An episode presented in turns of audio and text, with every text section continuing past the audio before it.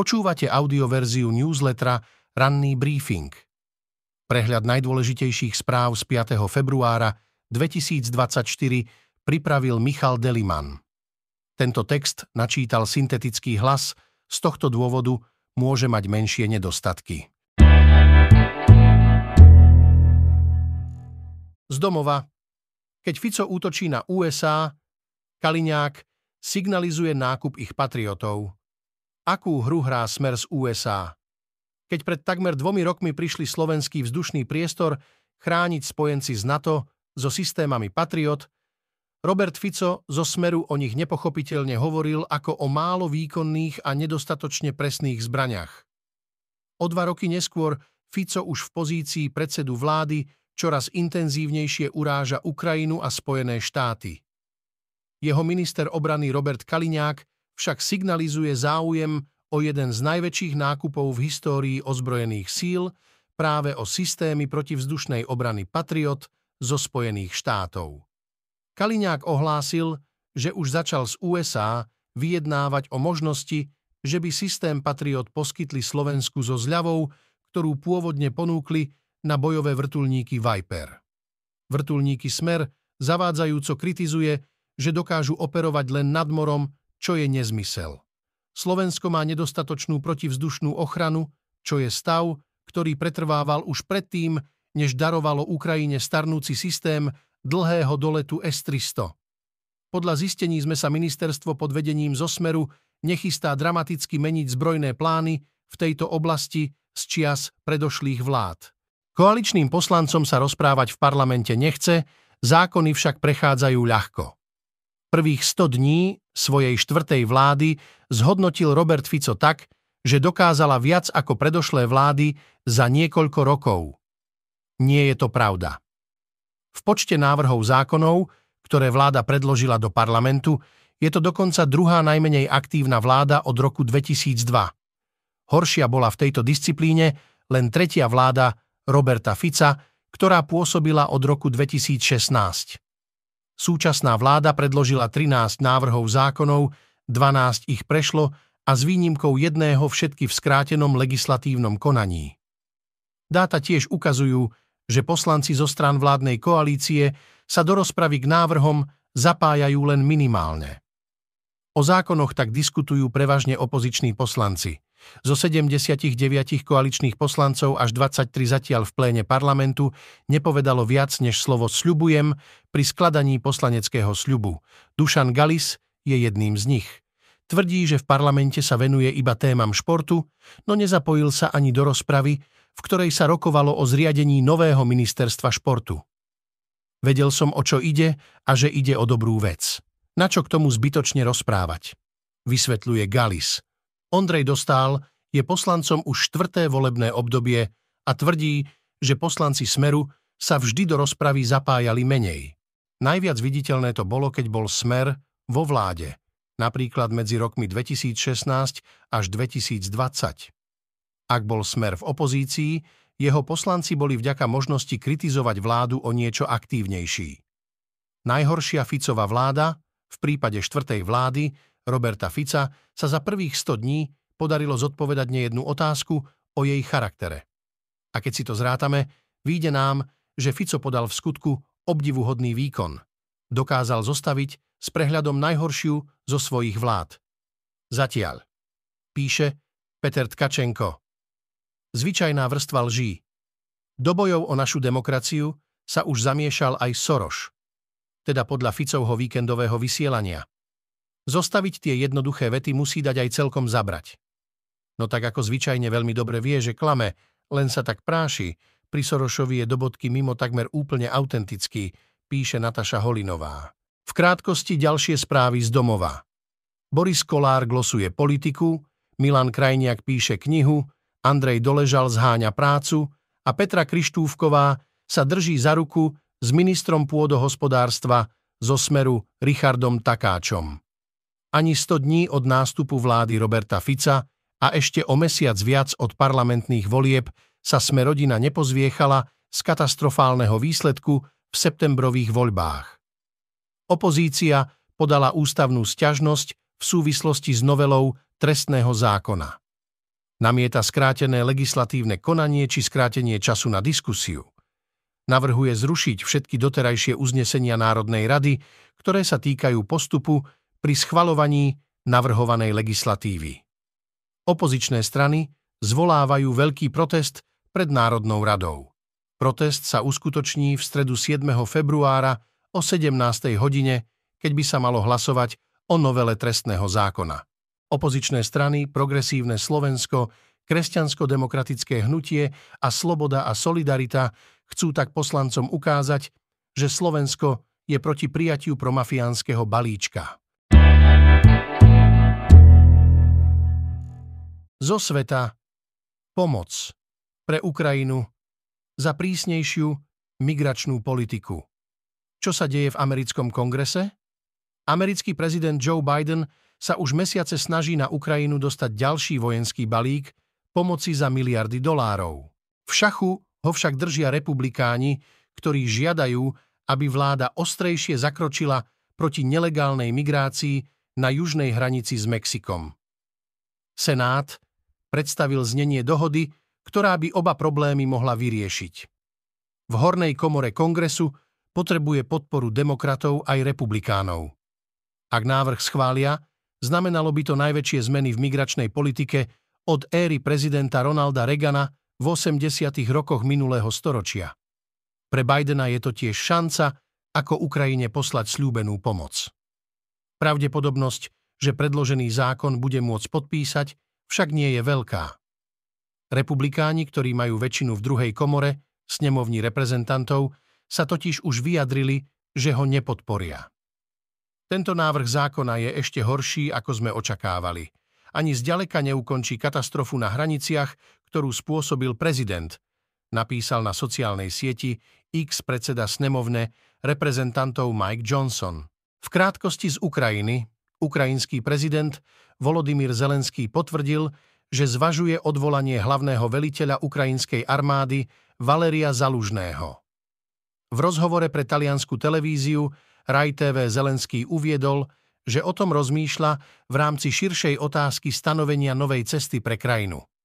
Zelenského potvrdenie, že sa chystá vymeniť viacero vedúcich ľudí v štáte, zaznelo v situácii, keď iniciatívu na pozemnom bojsku držia v rukách ruské invázne vojská, Ukrajina má problém so stenčujúcimi sa zásobami munície a v americkom kongrese sa ďalší balík vojenskej pomoci Ukrajine stal predmetom vnútropolitických sporov vo volebnom roku. Zatiaľ, čo sa prezident Zelenský chystá odvolať Zalužného, niektorí bojujúci ukrajinskí vojaci sú skeptickí. Veľa by totiž podľa nich záležalo na tom, kto by generála prípadne nahradil.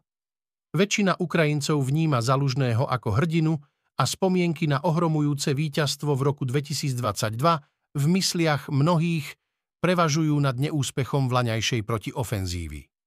Ukrajinský prezident zvažuje aj odvolanie náčelníka generálneho štábu Serhia Šaptalu, píše Ukrajinská pravda. Šaptala tiež opustí generálny štáb, pri všetkých ostatných je to neisté, povedal webu jeden z vysoko postavených nemenovaných zdrojov. Iný zdroj dodal, že ku všetkým týmto udalostiam môže dôjsť v polovici týždňa. Ukrajina potrebuje nových vojakov, aby mohla odrážať ruské útoky tvrdí nemecký brigádny generál Christian Freuding. Ukrajinské jednotky sa tiež musia obnoviť, pretože niektoré z nich sú na fronte už 24 mesiacov. O spôsobe a rozsahu sa v súčasnosti na Ukrajine diskutuje. Z ekonomiky. Na Facebooku núkajú klobásy či tlačenky. Povolenie máte? Steripák. Facebookový profil Domáce zabíjačkové špeciality má 17 tisíc sledovateľov, čo je na slovenské pomery a špecifický segment činnosti veľmi solídne číslo. Jeho administrátor Jozef Kupča z Hontianskej Vrbnice naň každý týždeň pridáva príspevok, v ktorom ponúka mesové výrobky. Sľubuje, že klobásy, jaternice či šunky sú poctivé produkty bez chémie, vyrobené pomocou tradičných technológií vďaka ktorým vynikne ich chuť. Aj recenzie na sociálnej sieti má prevažne pozitívne. Na náš záujem zareagoval promptne, Cez chat poslal správu s linkou na objednávkový formulár aj s darčekovou poukážkou. Stránok ponúkajúcich domáce mesové špeciality sme na Facebooku či na Bazoši našli niekoľko, hoci majú výrazne menej sledovateľov. Podobajú sa v tom, že propagujú tradičný spôsob výroby podľa receptov starých rodičov. Podľa štátnych veterinárov a klasických mesiarov však môže byť takýto predaj nelegálny.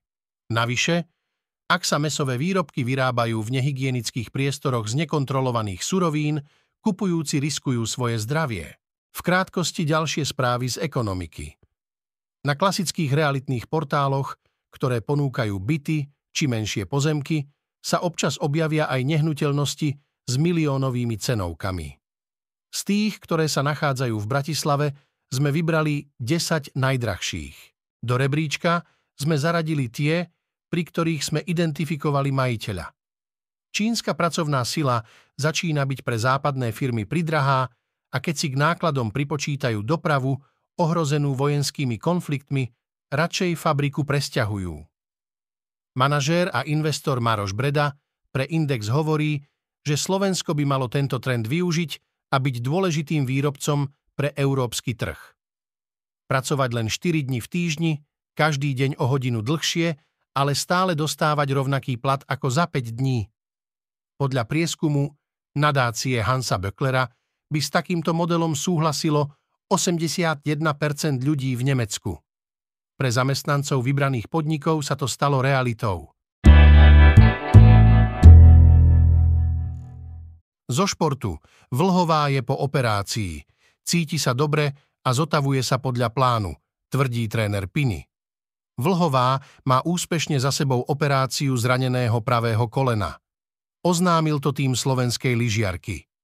Vlhová sa v nedeľu presunula do Švajčiarska a v pondelok predpoludním sa na uznávanej klinike Opital Duval podrobila chirurgickému zákroku, ktorý vykonal švajčiarsky odborník Olivier Sigrist. Operácia bola úspešná, Petra sa cíti dobre, zotavuje sa podľa plánu a ďakuje všetkým fanúšikom, ktorí jej na diálku držia palce, povedal vlhovej tréner Mauro Pini. Siegrist viac ako štvrťstoročie pôsobil ako oficiálny chirurg švajčiarskej zjazdárskej reprezentácie, je uznávaný špecialista a operoval kolená lyžiarským hviezdam ako Didier Kuš, Didier Defago či Lara Gutová Behramiová. Počas prvých dní po zranení sa nám podarilo presne naplniť to, o čo nás na švajčiarskej klinike žiadali.